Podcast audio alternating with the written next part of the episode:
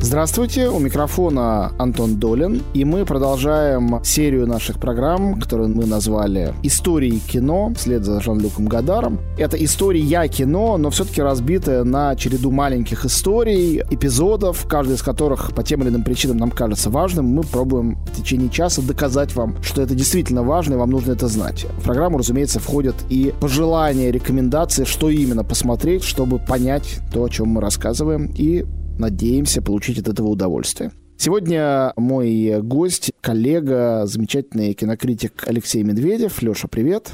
Привет. И мы решили поговорить об одном из наших любимых направлений мирового кино. Это немецкий экспрессионизм. Я понимаю, что это может страшновато звучать для тех, кто не знает, что это такое, особенно если уточнить, что это фильмы 20-х годов. В основном это немое кино, еще и немецкое. Но мы уверены, что без немецкого экспрессионизма невозможно по-настоящему понимать кинематограф вообще как искусство. Это то звено в цепи, без которого никак не обойтись, не просто в целях написания виртуального учебника кинематографа, а для того, чтобы просто понимать многое из того, что снимается сейчас. И практически каждый год выходят фильмы, которые напрямую к этому самому экспрессионизму нас отсылают. В 2019 году их тоже было несколько, от фильма Роберта Эггерса «Маяк» до даже того же самого Джокера, ну и не только в Америке, а по всему миру это случается. Один канадец Гай Мэддин чего стоит, который весь укоренен в традициях европейского экспрессионизма. Ну, давай для начала чтобы люди не пугались, э, поговорим чуть-чуть, очень коротко, буквально о том, что вообще такое экспрессионизм, например. Ведь это не импрессионизм, это два разных явления. Импрессионизм, там Клод Мане, Эдуард Мане, э, там Ренуар, все более-менее знают, что такое. Кто такой за зверь экспрессионизм? Что это значит? Это от слова экспрессион или экспрессион, то есть выражение, правильно? Или выразительность. Для того, чтобы разобраться так, на пальцах, прежде всего нужно понять, что экспрессионизм зародился не в кино. Он зародился в живописных кругах, и очень многие художники имели прямое отношение к экспрессионизму, и Василий Кандинский, и Ота Дикс, и Леонель Файнгер, и даже Пауль Клей, его можно назвать одним, ну, как бы черты экспрессионизма есть в его творчестве. И Эдвард Мунк, конечно. Да, да Если взять одну сомнения. икону экспрессионизма, механизма, вот так, чтобы не на пальцах, а даже без пальцев показать, что это такое. Вот картина «Крик», которую знают даже те, кто не знает Мунка совсем, это и есть экспрессионизм. Потому что экспрессионизм, в отличие от импрессионизма, движение, которое родилось во Франции тоже в живописи, импрессионизм является достаточно идиллическим преображением реальности через призму человеческого взгляда. В нем очень много пейзажей, э, потом пришли натюрморты, и люди на этих пейзажах стали появляться. Экспрессионизм очень дисгармоничный, он появляется позже, он появляется в основном все-таки в начале 20 века достигает своего пика во время Первой мировой войны и сразу после нее. Экспрессионизм — это реакция художественного мира, не только живописного, но художественного в широком смысле слова, и на ужасы войны, и на вообще ужасы современной цивилизации и прогресса. И это тот случай, когда жизнеподобное фотографическое лицо изображенного на картине человека вдруг преображается, превращается в эту страшную кричащую, например, маску, как на картине «Крик», то есть его внутреннее чувство становится его внешностью. Я позволю себе добавить, об этом очень хорошо написал такой Ричард Курц, один из первых специалистов, культурологов, исследовавших экспрессионизм еще в 26 году. Импрессионизм – это завязан на человека с тонкой чувствительностью, на эстета, на воспринимающего, на человека, который впитывает в себя мир. Экспрессионизм – это весь порыв действия, да, это движение вовне, это вот этот экстатический крик, экстатический порыв, который позволяет живому человеку заявить себя в мире. Отсюда у экспрессионизма по сравнению с другими направлениями есть несколько характерных черт. Во-первых, это антипсихологизм. Вы же ничего не можете сказать про героя картины Мунка «Крик», да даже про героя фильма «Каллигари» вы мало что можете сказать, да? У вас только возникает само ощущение как бы мрачной, дисгармоничной, безумной личности, которая подавляет собой мир. И кроме антипсихологизма, я бы, наверное, назвал действие. Это очень важно для кино и для зрителей. Для вас это важно, что когда мы говорим о старых немецких фильмах, не ожидайте чего-то медленного и скучного в ранних фильмах, там, в фильмах 20-х годов, Фрица Ланга, Мурнау, Дюпона, Папста, вы увидите потрясающий монтаж, потрясающую динамическую картину мира, вот этот ранний образ немецкого города, освещенного огнями, рекламами, среди которых снуют разные загадочные, по большей части темные личности, роковые красавицы. Вот это все, конечно, эстетика экспрессионизма. Да, еще можно, наверное, сказать, что импрессионизм — это преображение и показ мира глазами через призму человеческого взгляда, а экспрессионизм — это, наоборот, мир, который меняет человека. И в центре экспрессионизма человек, а не мир, не природа, не натюрморт, не интерьер. Хотя Отсюда увлечение городом, кстати, а не природой. Да, кстати говоря, да, урбанизм. Вот, и надо сказать, чтобы закончить этот экскурс, что экспрессионизм существовал во всех видах искусств, даже есть экспрессионистская архитектура, хотя это было сложнее всего, и ее мы чаще можем встретить как раз в картонных и папье-маше декорациях фильмам. Но, тем не менее, конечно, она существует в том же самом Метрополисе, вот один из э, возможных примеров. И также, конечно, экспрессионизм существует в литературе, от э, нашего с вами Леонида Андреева до буквально Кавки, которого считают одним из возможных выразителей экспрессионизма, и в драматургии это, допустим, Август Стринберг поздний, или Ведекинд, и, конечно, музыка. Конечно, музыка, преображение музыки, прежде всего, нововенской школы, Арнольд Шонберг, его революция, дисгармония в музыке, или Альбан Берг с его оперой «Воцик». «Воцик», мне кажется, это не меньшее воплощение экспрессионизма, чем Каллигари или Носферату. Типичная экспрессионистская история. Или даже «Нос» нашего с вами Шостаковича, кстати говоря, который собирался ставить Мейерхольд. Мейерхольд тоже экспрессионист, конечно же, в особенности в ранние свои периоды. То есть экспрессионизм в начале 20 века, первые два десятилетия, царил как одно из самых ярких, самых выразительных, поскольку на выразительности он был весь замешан, движений. Опять-таки, если называть там наши имена в литературе, это и Леонид Андреев в определенной степени, это из художников замечательный портретист Юрий Аненков, который и в кино потом много работал как художник-постановщик. Вот если вы помните его чудесные портреты деятелей Серебряного века, там Георгия Иванова, Ходосевича, графические портреты, там очень заметен вот этот характерный для экспрессионизма мотив прозрачности, к которому мы еще вернемся. То есть экспрессионизм, как выражение человеческой души, фактически уничтожает предметный мир, искажает его, ломает и, как максимум, делает прозрачным. Я, кстати, сказал бы еще, что экспрессионистами можно назвать Федора Сологуба и, конечно, Андрея Белого. Я понимаю, что он формально по классификации считается символистом, но роман «Петербург» — это прямо воплощение настоящего экспрессионизма с его странным юмором, с его ломанными персонажами, с его иллюзиями, искажениями. Представить себе Петербург в кино можно только в качестве экспрессионистского фильма. Ну ладно, а почему Германия и в Германии именно это рождается в кино? Есть ли у нас ответ на этот вопрос? Сразу очертим хронологию, наверное. Первые экспрессионистские фильмы, может, так еще они себя не определяют, рождаются почти сразу после начала Первой мировой. Можно, наверное, назвать экспрессионистским фильмом Пауля Вегенера «Пражский студент». Это 1916 год. И продолжается вплоть до самого начала уже звукового кино, до самого начала 30-х. Может быть, уже не совсем точно говорить о экспрессионизме, но вся методология, киноязык по-прежнему узнаются. И, в общем-то, с приходом окончательным нацистов к власти в Германии, это начинает все сворачиваться и заканчиваться можно даже немного сузить рамки, в смысле мы их суживать не будем, но понятно, что пик и расцвет экспрессионизма и взрыв после того, как все узнали это слово и приняли его как общепризнанный термин, это 20 год, то есть это выход кабинета доктора Каллигари, немецкого режиссера Роберта Вина. Это последующие работы Вины, Мурнау, Пауля Лени и других замечательных режиссеров. И уже в 25 году он как бы уже начинает идти на спад, потому что вот тот экономический экономический хаос, в том числе Веймарской республики, который тоже подогревает вот эту лихорадочную атмосферу безумного города, вот эта инфляция, которую вы, может быть, знаете, когда там за миллиард марок можно купить только пакет молока, да, вот это все немножко заканчивается, это все стабилизируется, уходит в рамки, и работы в Германии второй половины года, Папста и даже уже отчасти Метрополиса, о котором мы тоже сегодня будем говорить, это уже переход от экспрессионизма в более реалистическом направлении. Есть один из базисных вопросов, мне кажется, вообще базисных для кино и очень-очень важных для искусства в целом. Мне кажется, в кино э, этот вопрос проблематизирует именно экспрессионизм и именно немцы. Вопрос такой. Зачем людям нужно искусство, тем более искусство развлекательное, которое делает человеку дискомфортно и неприятно в кинозале?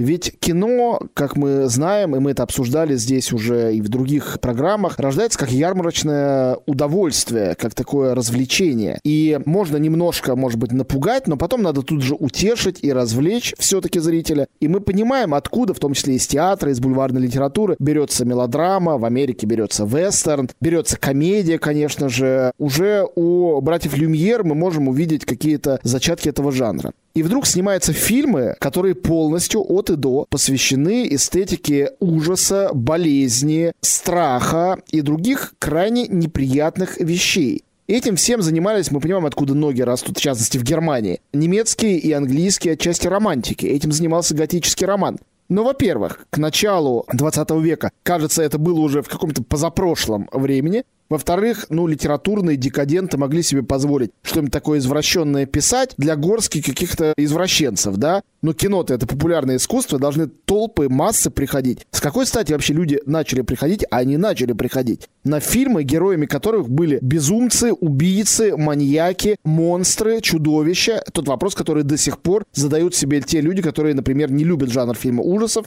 и удивляются его никуда не девающейся популярности. Один шуточный ответ можно предложить. Этот ответ дал Карл Помер, как раз продюсер фильма «Кабинет доктора Каллигари», который говорил о том, что когда Роберт Вин и несколько художников, которые участвовали в создании вот этого фантастического искаженного мира, построенного в декорациях, нарисованного на картонных задниках, пришли к нему и сказали, вот давайте снимать такое. Он сказал, наверное, они-то видели какие-то свои авторские замыслы и их воплощения. А я-то видел, что этот фильм можно снять дешево.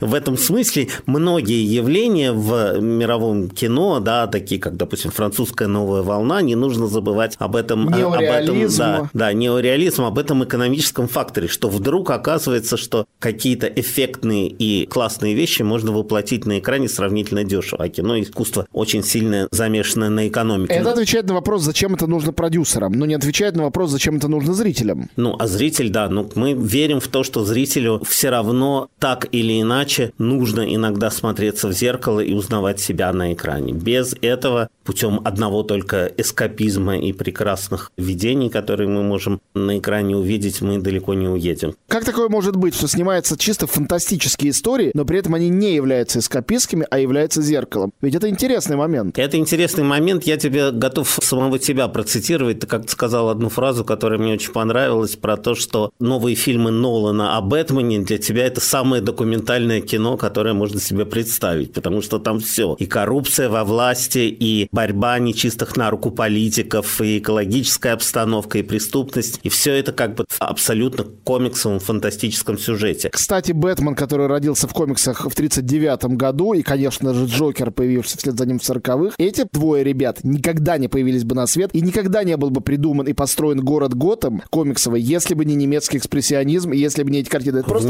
невозможно сомнения. себе представить. Это одни из их прямых детей. Тим Бертон, который сделал первый великий фильм о Бэтмене, он просто вылупился как из яйца из э, немецкого экспрессионизма. И если бы не было тех фильмов, которые мы сейчас будем перечислять и рекомендовать, Тима Бертона, которого вы все, наверное, любите, бы не было. Полностью согласен.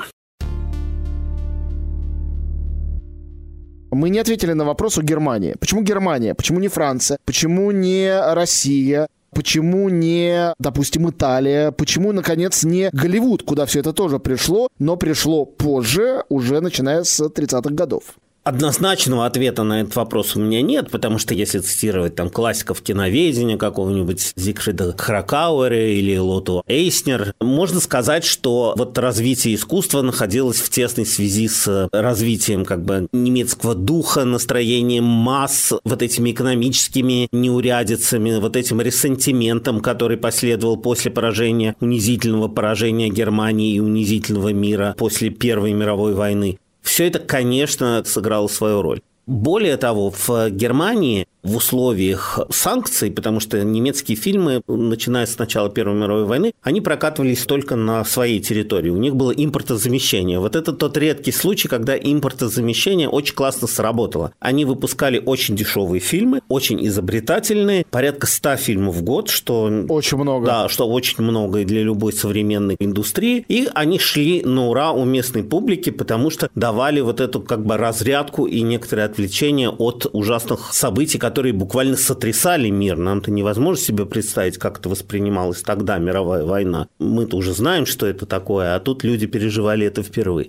И это кино завоевало популярность, поднялось на достаточно высокий технологический уровень, и тут в истории кино наступает очень важный момент. Я очень коротко об этом скажу. Дело в том, что кино родилось в 1895 году, и оно за очень короткий период должно было пройти эволюцию, которую другие искусства проходили на протяжении долгого-долгого времени. Столетий. Да. И экспрессионизм – это и есть тот первый момент, та первая точка в истории кино, где кино догоняет все прочие искусства. И этот стиль, направление, называйте как угодно, находит даже наиболее полное для себя выражение в кино, а не только в музыке, живописи, архитектуре.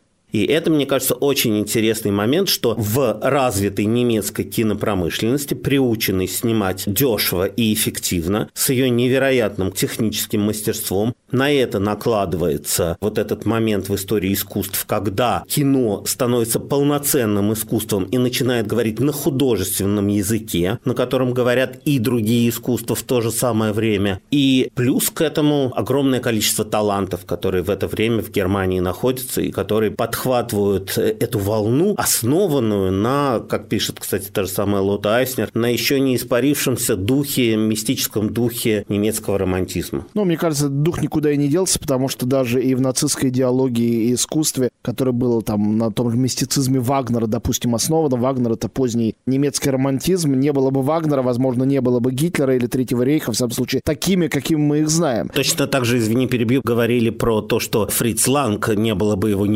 Нибелунгов, Зигфрид Кракауэр писал, вот, не было бы, может быть, и Гитлера. Ну, я немножко утрирую. Но... Слушай, а вот это очень важный и интересный вопрос. Я думал к нему перейти в конце нашей программы, но раз мы сейчас его затронули, то почему его не задать? Все-таки это как вопрос про немножечко про советское авангардное кино, о котором мы замечательно тут говорили с Наумом Клейманом.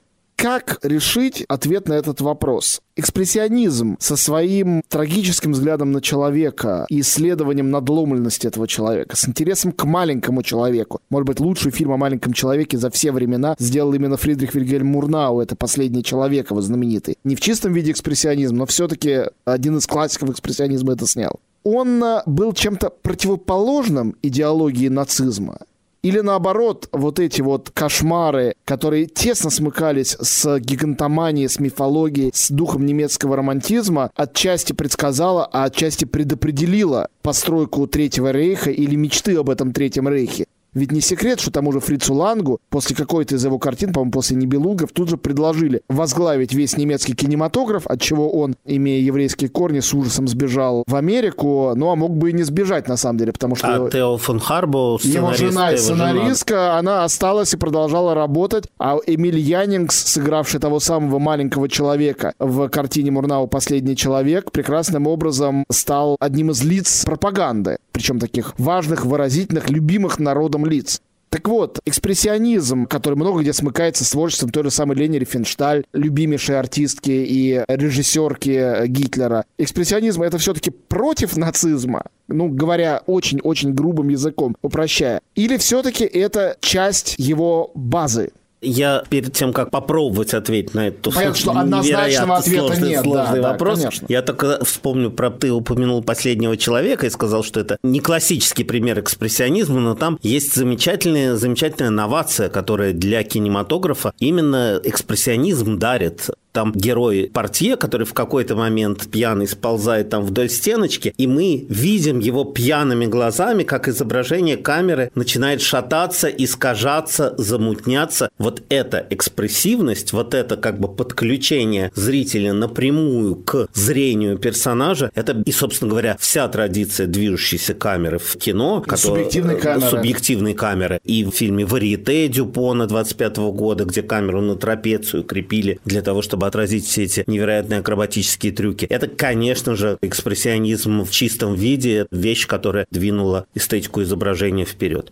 Что касается упреков в том, что немецкий экспрессионизм во многом подготавливает приход нацизма к власти. Тут мы, конечно, без классической работы Зигфрида Кракауэра немецкого культуролога, социолога, киноведа, которая вышла, в, кажется, в 46 или в 47 году в Америке, мы не обойдемся. И называется она «От Каллигари до Гитлера». И в самом названии вы можете уже... Уже все сказано, да. да. Уже, уже все сказано. Сказать, что он грубо обвиняет Мурнау, Вина или Фрица Ланга в том, что они как бы да, способствовали пропагандистскими фильмами к приходу Гитлера к власти, конечно, это неправда. Нет, он работает тоньше. Он говорит о том, что кинематограф меня вообще не интересует, меня интересует жизнь народного духа. И я вижу, как в фильме Роберта Вины «Доктор Каллигари» возникает фигура вождя, тоталитарного властителя, который подавляет пропагандистскими методами психологического воздействия, подавляет как бы бессмысленную массу, и это подается нам как картина мира.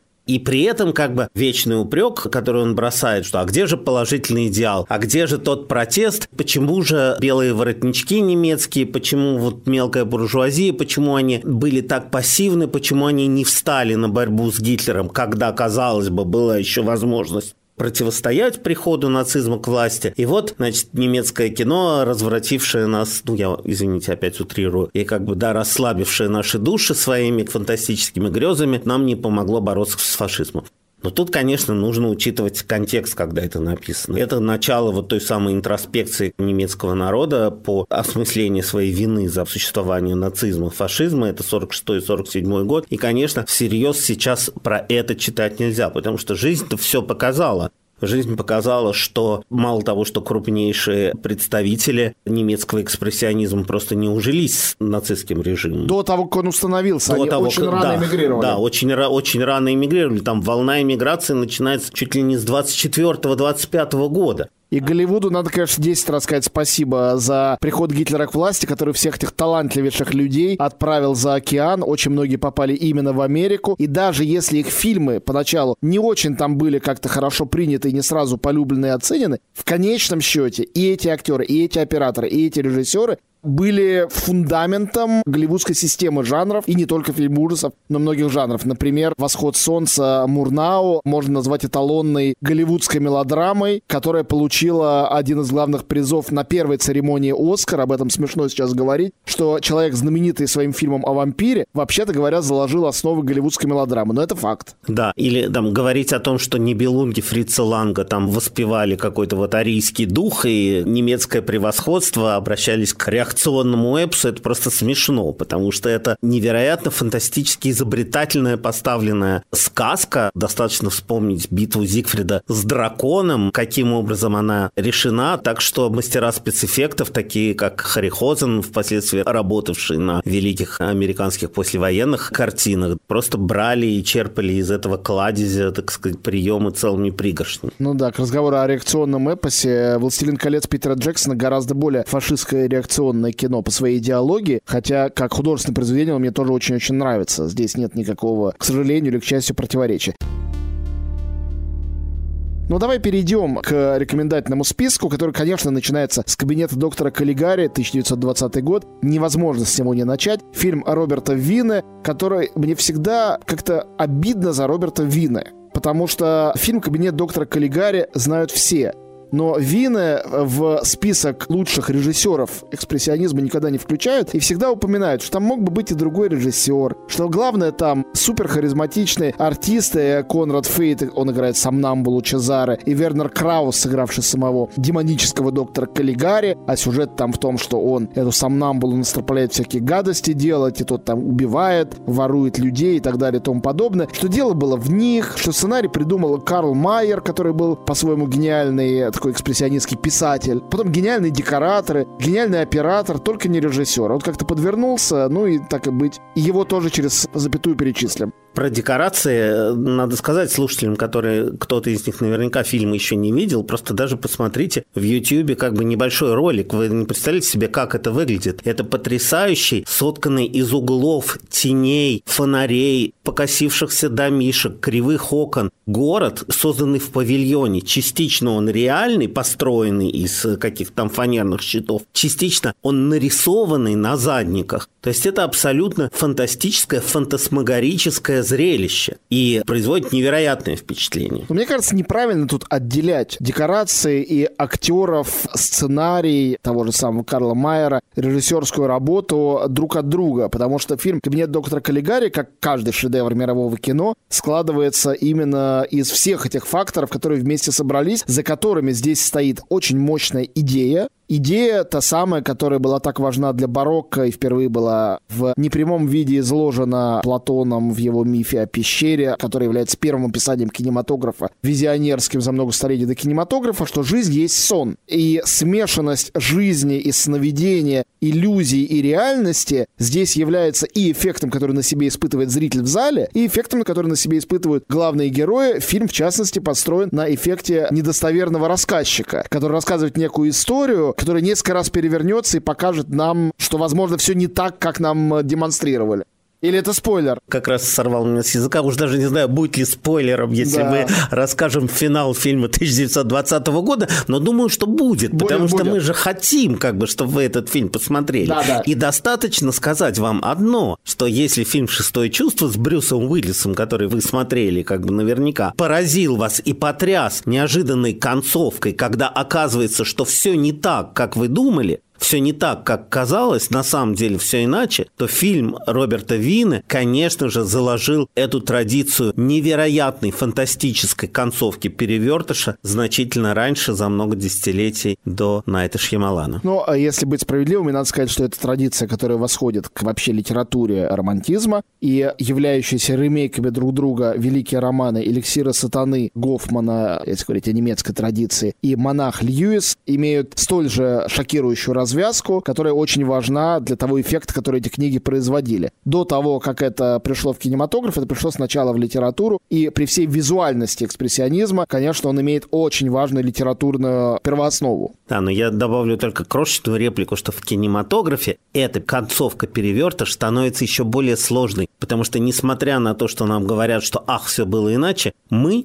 видя этих героев на экране, видя там Вернера Крауса в двойной роли, намекну как бы и ярмарочного зазывалы, и директора психиатрического госпиталя, мы так до конца и не понимаем, кем же он является на самом деле. То есть вот эта вот двусмысленность кинематографа, она еще докручивает неожиданность и фантастичность и концовки, и всей художественной ткани Мне кажется, что двойной эффект этого фильма, который меня восхищал с первого просмотра, не знаю, сколько раз я этот фильм смотрел, ну, там, раз пять-то уж точно, двойной его эффект в том, что, с одной стороны, смотря его, ты думаешь о том, как же все-таки с тех пор поначалу ты думаешь, как развился кинематограф, как он изменился. Вот как эти люди все кривляются, у них на лице какой-то грим олиповатый, задники нарисованы какими-то там кистями и красками, какой-то гуашью. Все это такое ненастоящее, все это такое деланное. А потом к финалу ты понимаешь, что ты в это деланное на самом деле поверил. Ты в него уверовал. И что фильм этот сделал все это абсолютно намеренно с тобой. Он тебя несколько раз обманул. И первый был обман. Это создание в тебе вот этого снисходительного «не верю», которое за счет устройства очень прихотливого сюжета в конце тебя обманывает так, что у тебя отпадает челюсть, и ты перестаешь понимать, что же ты на самом деле посмотрел. Тут есть еще такой момент, что многие же не приняли, и в том числе и классики кинематографа того времени, фильма «Кабинет доктора Каллигари». Сергей Эйзенштейн, наш великий режиссер, вообще называл его как гениальной неудачей и говорил о том, что вот все эти декорации нужны вроде бы для того, чтобы погрузить наш в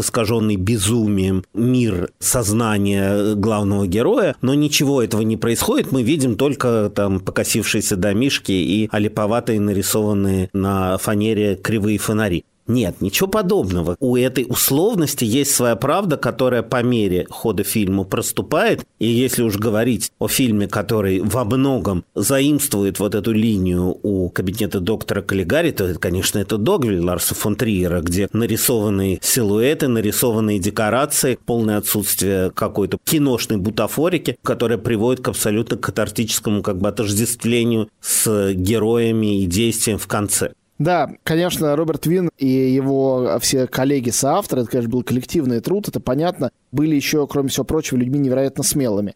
Вместо того, чтобы отдавать свой фильм некому жизнеподобию, пытаться его создавать, они заявляют этой картины с первых кадров о том, что кинематограф — это отдельный особенный мир со своей собственной эстетикой и пытаются эту эстетику создать. Смешно, что Эйзенштейн, его раскритиковавший с другой стороны, подходя к решению этой задачи, делал то же самое в «Стачке или броненосец Потемкина, также показывая, что кино — это вам не литература и не театр, а это другой отдельный собственный мир.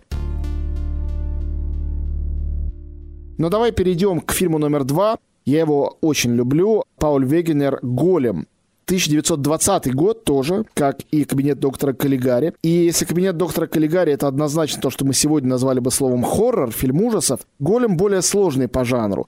В нем, конечно, возникает один из первых таких пугающих персонажей кинематографа, не в меньшей степени, чем сам Намбуло Чезаре. Роль играет сам Пауль Вегенер. Это уже третий голем, на самом деле, 2020 года из тех, которые были сделаны. А Вегенер был очень интересной фигурой, потому что он был режиссером и одновременно актером, исполнителем главных ролей очень часто в своих фильмах. В частности, в изумительной картине, которая напрямую основана на тех же самых эликсирах сатаны, полностью, впрочем, переписанных, это «Пражский студент», шедевральный тоже, я считаю, фильм. Но вот «Голем» — знаменитая пражская легенда, история Раби Лева, равина мудрого, который создает из глины существо магическое для защиты еврейского народа от наветов. И это существо, которое выходит из-под контроля. Это сломавшийся робот или это чудище Франкенштейна, которое бунтует против своего создателя. Только это происходит еще до первой экранизации Франкенштейна, хоть и после написания романа Мэри Шелли, но в свою очередь легенда о големе была создана, по-моему, в 16 или в 17 веке, то есть она была еще старше романа Мэри Шелли Франкенштейн. В общем, это первая из историй об искусственном человеке, которых так много в мировом кинематографе и литературе, и одна из которых у нас еще впереди в нашем этом маленьком списке, и совершенно потрясающая тоже новаторского типа актерская работа, когда актер должен играть одновременно человека, похожего на человека, и другое нечеловеческое существо, которое только прикидывается человеком и его изображает, а именно голема. Ну, тебе и карты в руки. Мне кажется, ты отлично охарактеризовал этот фильм. Я только хотел добавить, что Пауль Вегенер, он до этого играл, по-моему, три фильма было про голема, и вот этот фильм 20 года, это как бы удачно совпало его личное увлечение этой темой с подъемом немецкого экспрессионизма и раз разработкой вот этих новых средств визуального воплощения. И что здесь еще удачно совпадает? Если мы обратим внимание на сюжетную сторону экспрессионизма, то очень активно и интересным образом вводится этот мотив живого и неживого. Персонажами экспрессионистских фильмов очень часто становятся люди, занимающие какое-то промежуточное положение между царством живого и царством неживого. Это могут быть призраки, это могут быть чудища из потустороннего мира, это могут быть, даже как у Роберта Вины, руки, отрубленные руки пианиста, руки Орлака, которые обретают самостоятельную жизнь. Это может быть оживающий голем, впоследствии воплотившийся в массе кинематографических вариантов, кончая там Терминатором, даже более новыми историями. И это, конечно, Метрополис, где мы видим создание буквально механического клона робота, подменяющего героиню. Мне кажется, что вот опять-таки, возвращаясь к своей мысли, что экспрессионизм стал первым по-настоящему арт-жанром в кинематографе, когда кино догнало в своем развитии другие искусства, у которых была фора в несколько тысячелетий, догнало и присоединилось и подарило им даже больше, чем ожидалось. В том числе вот этот миф о живом и неживом, переходящем одно в другое, который, естественно, существует на протяжении всей мировой культуры, но в кинематографе обретает наибольшую наглядность. Ну, здесь еще и, наверное, надо сказать, что есть гениальное завершение в этом а, големе. Опять же, не полностью рассказывая сюжет это встреча голема с детьми, в частности, с девочкой. Мне кажется, здесь заявка на этот необходимый детский взгляд, который есть и внутри этих фильмов, и снаружи должен быть адаптирован зрителем для того, чтобы он получал удовольствие от фильма. Сегодня именно так работают голливудские блокбастеры, превращающие зрителя в ребенка. Без этого нельзя. Мне кажется, что Пауль Вегнер вместе с Карлом Фройдом, тем самым великим оператором немецкого экспрессионизма, изобретателем кучи всего, здесь очень здорово это показывает. Это метафора, которая охарактеризует сам фильм, а не только его персонажей. Который, кстати, уехал в Америку вместе со многими... Карл Фройд. Да, мастерами экспрессионизма, и уже после войны снимал классический фильм «Ки Ларго», фильм Джона Хьюстона с Хамфри Богартом.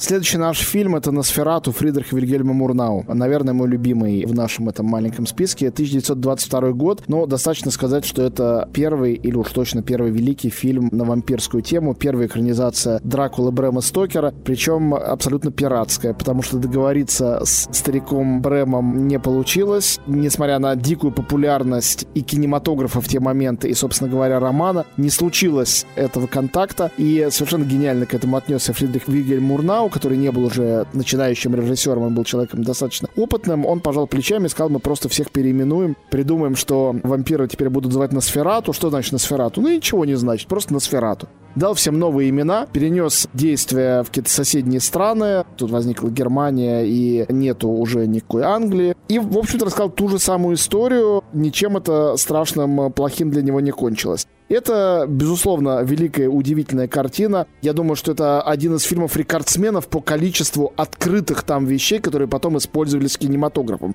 Можно назвать знаменитую картину, сделанную по мотивам этой и о ее съемках «Тень вампира», где в названии вынесена вот эта вот потрясающая находка, когда мы сначала видим тень злодея, и мы не понимаем вот это вот типичный экспрессионизм, каков он на самом деле, каковы его габариты, и только потом появляется сам вампир.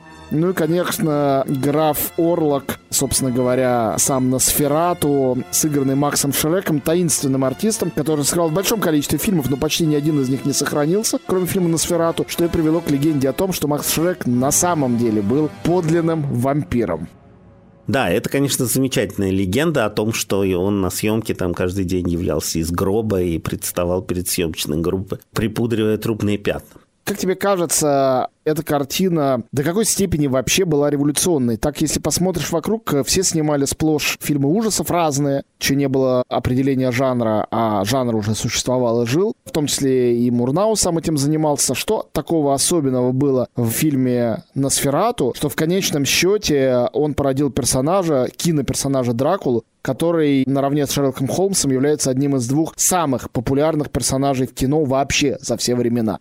Если говорить о технической стороне кинематографа, об операторской работе, о визуальном строе фильма, который, конечно, не только оператор, но и режиссер определяет, то «Носферату» — это невероятный эксперимент по освоению пространства, по созданию единого пространства фильма. Не случайно, что самые часто цитируемые кадры – это вот ракурсная съемка вампира, который сверху заглядывает в люк, и этот кадр стал одной из икон мирового кино, потому что здесь создается какое-то невероятное единство всего. Ракурса, ужаса, который возникает в душе зрителя, какой-то динамики, может быть, медленной, но абсолютно устрашающей и ощущение вот этого изломанного, странного мира, в котором перспективы и точки зрения как бы искажены, сломаны, перекрещены под невероятными углами.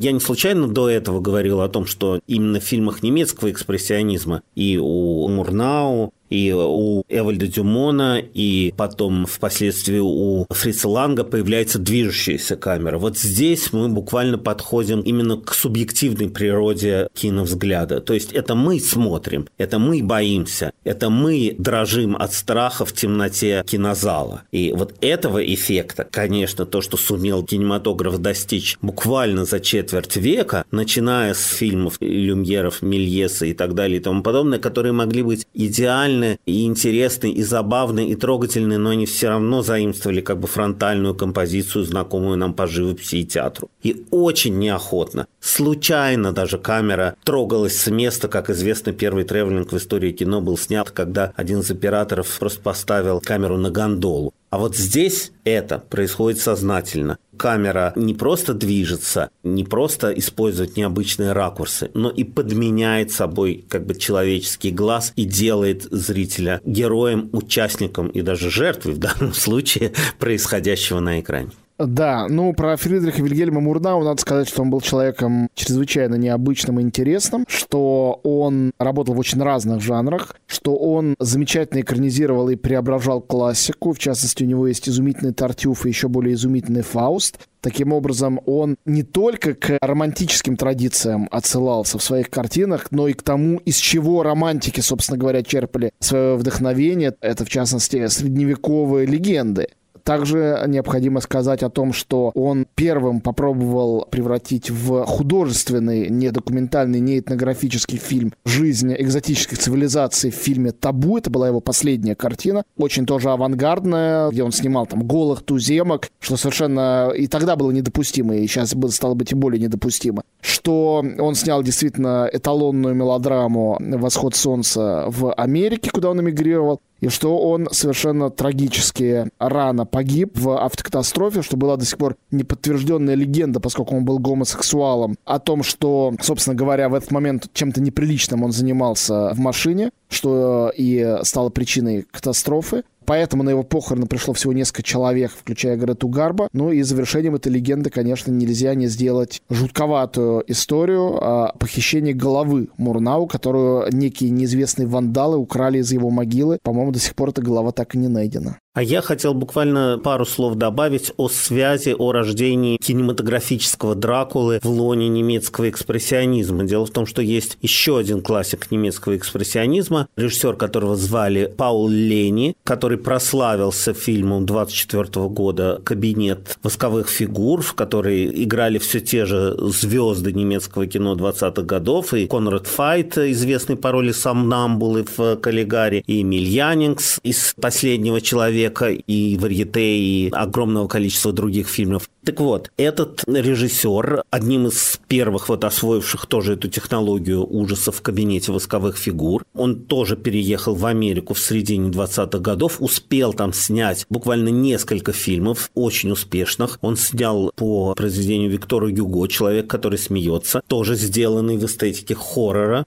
после этого стал готовить американскую постановку «Дракулы». В процессе подготовки он, к сожалению, умер, и, не успевший упасть на землю знамя, подхватил тот Броунинг, замечательный режиссер, который поставил классического Дракулу 1931 года с участием великого актера Беллы Лугаши, и с которого, собственно говоря, и начинается история уже фильма ужасов как массового жанра, который мы до сих пор смотрим и любим. А тот Броунинг не случайно оказался под влиянием и Павла Лени, и других экспрессионистских фильмов, потому что уже через пару лет он делает «Уродцы». Да?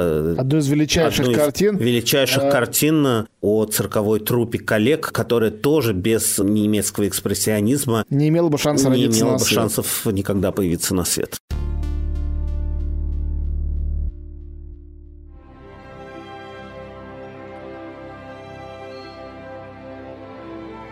Следующий наш герой Фриц Ланг, его знаменитый фильм «Метрополис», 26 год. Фриц Ланг, конечно, экспрессионист, его знаменитая прорывная картина «Усталая смерть» прямо говорит об этом, но при этом его две, наверное, самые знаменитые картины «Метрополис» и «Нибелунги» — это не чистый экспрессионизм, потому что Фриц Ланг вообще ни в какие движения и течения напрямую не укладывался, он был слишком самостоятельным. В «Метрополисе» он породил жанр научно-фантастического, антиутопического фильма. Конечно, можно сказать, что Протазанов с элиты немножко его опередил, но все-таки достижения их сравнивать невозможно. А с Нибелунгами он придумал фэнтези. И оба жанра до сих пор живы-здоровы, и даже многие люди их противопоставляют. Смешно, что в течение нескольких лет один человек, точнее говоря, два человека, Тео фон Харбо тоже принимал в этом активное участие, создали оба эти жанра. Причем оба фильма были и очень дорогими, и очень длинными. Они были гигантские. Метрополис идет два с половиной часа, а Нибелунги состоят из двух фильмов, которые идут, по-моему, четыре часа или даже больше. Оба совершенно гениальные и прекрасные.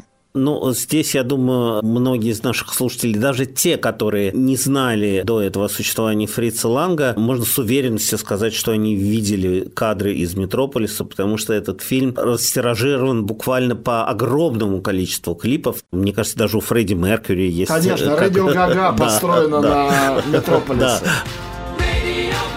Более того, к «Метрополису» за честь считают написать музыку крупнейшие композиторы и группы современности. Он известен в различных версиях, раскрашенных, озвученных самыми разными саундтреками. И можно посмотреть на него с точки зрения как первого гигантского, абсолютно гениального видеоклипа, в котором происходят совершенно фантастические вещи, удивительный монтаж. Динамика, о которой я говорил, Это невероятно увлекательный фильм, когда вы смотрите «Метрополис» 26 года или «Шпионы» 28 года Фриц Ланга, вы буквально сидите на краешке кресла и не можете оторваться от э, экрана. Это все здорово, фантастично. Что еще сказать о фильме, о котором написано уже, наверное, не десятки, а сотни книжек, я, честно говоря, не знаю. Ну но... Ну вот, например, там есть первый, наверное, или первый знаменитый робот в истории кино. Но это не просто робот, потому что очень много есть фильмов, где есть просто роботы. А этот робот является одновременно главной героиней фильма и ее двойником, и одновременно с этим это Мария, которая является, конечно, аллюзией на Марию Евангельскую, и она спасительница человечества или, наоборот, погубительница человечества. Это тоже мы не понимаем, потому что она одновременно является собственным двойником. И настолько сложных роботов, мне кажется, вплоть до появления, собственно, Терминатора, особенно во втором Терминаторе Кэмерона, кинематограф практически не знал, хотя он неустанно штамповал этих роботов, их было бесконечное количество. Даже кубриковский Хелл не настолько сложно устроен, как устроена эта самая Мария.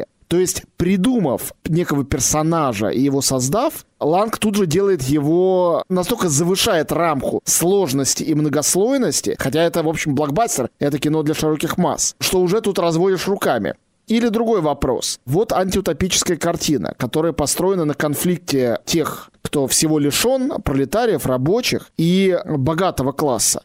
Ясно, что существуют картины, в которых либо первые подавлены вторыми, они, может быть, поднимают против них бунт. Все это есть в Метрополисе. Но какого-то сахарного хэппи-эндного разрешения, которое формально есть в Метрополисе, тем не менее здесь не возникает, а возникает такое напряжение и странный дискомфорт, как будто бы ожидание мировой революции или взрыва, которым на самом деле Фриц Ланг был готов и готовил своих зрителей тоже тоже такая сложность, в общем-то, в блокбастерной теме утопического слэш-антиутопического фильма.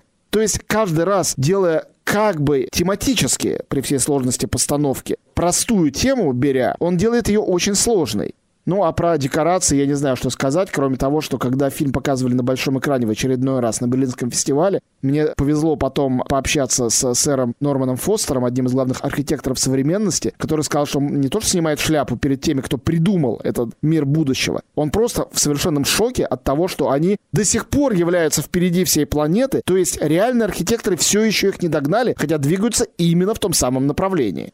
Про архитектуру Метрополиса тоже написано не один десяток книг, это совершенно точно, но я просто хотел еще сказать, что один из ключевых эпизодов – это фантастически снятое разрушение главного небоскреба, да, и если уж говорить о главном символе нашего несчастного 21-го столетия, то такие вещи не бывают случайные. Они наверняка несут себе в зародыше те тревоги и те опасности, которые поджидают историю человеческого рода на Земле. Еще ты хорошо сказал про как бы простые, незамысловатые сюжеты Фрица Ланга. Дело в том, что да, действительно, там в Метрополисе есть как бы такой немножко приклеенный финал про то, что вот есть, значит, конфликт труда и капитала, как бы взятый тоже из фантастики Уэллса, Лои и Марлоки. Это даже геометрически подчеркнуто, где там рабочий класс живет фактически под землей в Метрополисе, в то время как богатые... Находятся в Поднебесье. Да, богатые люди, раю. да, фактически уходят в Поднебесье весь в рай. Но вот появятся профсоюзы, которые, значит, примирят рабочий класс с интересом капитала. Точно так же, кстати, в гениальном фильме Фрица Ланга «М», тоже одном из первых таких великих фильмов об убийце-маньяке. Первый маньяческий триллер да. Когда «М. Его... Город ищет убийцу», да, 31 как, год. Когда его спрашивали, зачем вы сняли этот фильм, он говорил, для того, чтобы матери внимательнее следили за своими детьми. Но этой цели он добился, кстати да, говоря. он всегда делал understatement, то есть не расписывал свои авторские намерения, оставил очень скромные задачи, которые приводили к фантастическим результатам во всех сферах кинематографа, искусства и даже архитектуры, как ты только что очень уместно вспомнил.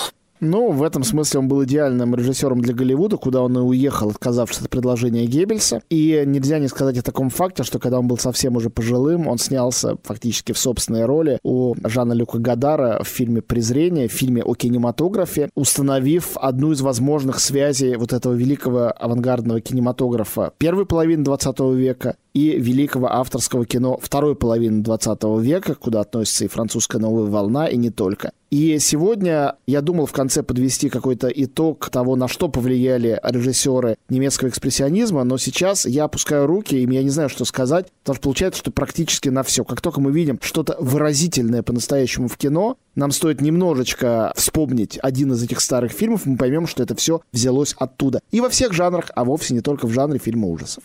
Мы уже с тобой говорили о том, что в фильмах Бергмана есть очень много от экспрессионизма. Сама система визуальных референсов, визуальной как бы подачи кинематографического материала, она перекочевала и в малобюджетные американские триллеры. Есть замечательный фильм Жака Турнера «Кошачий народ», который также из Европы в Америку привозит вот эту экспрессионистскую традицию. Очень важно еще присутствие экспрессионизма в фильм «Нуар», то есть так называемом черном фильме, классические послевоенные американские картины с Хамфри Богартом, «Большой сон» Ховарда Хоукса, «Двойная страховка» Билли Уайлдера, «Лаура» Отто Преминджера. Тоже, может быть, не все знают эти имена, но все знают вот этот рисунок света и тени, который появляется от жалюзи, когда бьет яркий луч света или фонарь с улицы, или проезжают фары, и вы видите вот эти полосочки, которые создают атмосферу, часто падают на лица человеческие, подчеркивают подчеркивая контраст между добром и злом, между светом и тенью. Это все, в данном случае это классический прием фильма нуар, но заимствованный из арсенала немецкого экспрессионизма. Так оно и есть, но Гадар, Бергман, Турнер, даже Тим Бертон, э, все равно это в основном, при том, что Гадар и Тим Бертон живы-здоровы и даже снимают, все равно это прошлый кинематограф, 20 век, но вот я смотрел фильм Джордана Пила «Мы», который посвящен, собственно говоря, наваждению двойника, оживающей тени. И, конечно, я прекрасно понимаю, что если бы не ряд фильмов немецкого экспрессионизма, эта жанровая, остроумная, американская современная картина ведь тоже никогда бы не появилась. Но в то же время эта картина основана на реальных страхах реального общества, а не только на кинематографическом языке.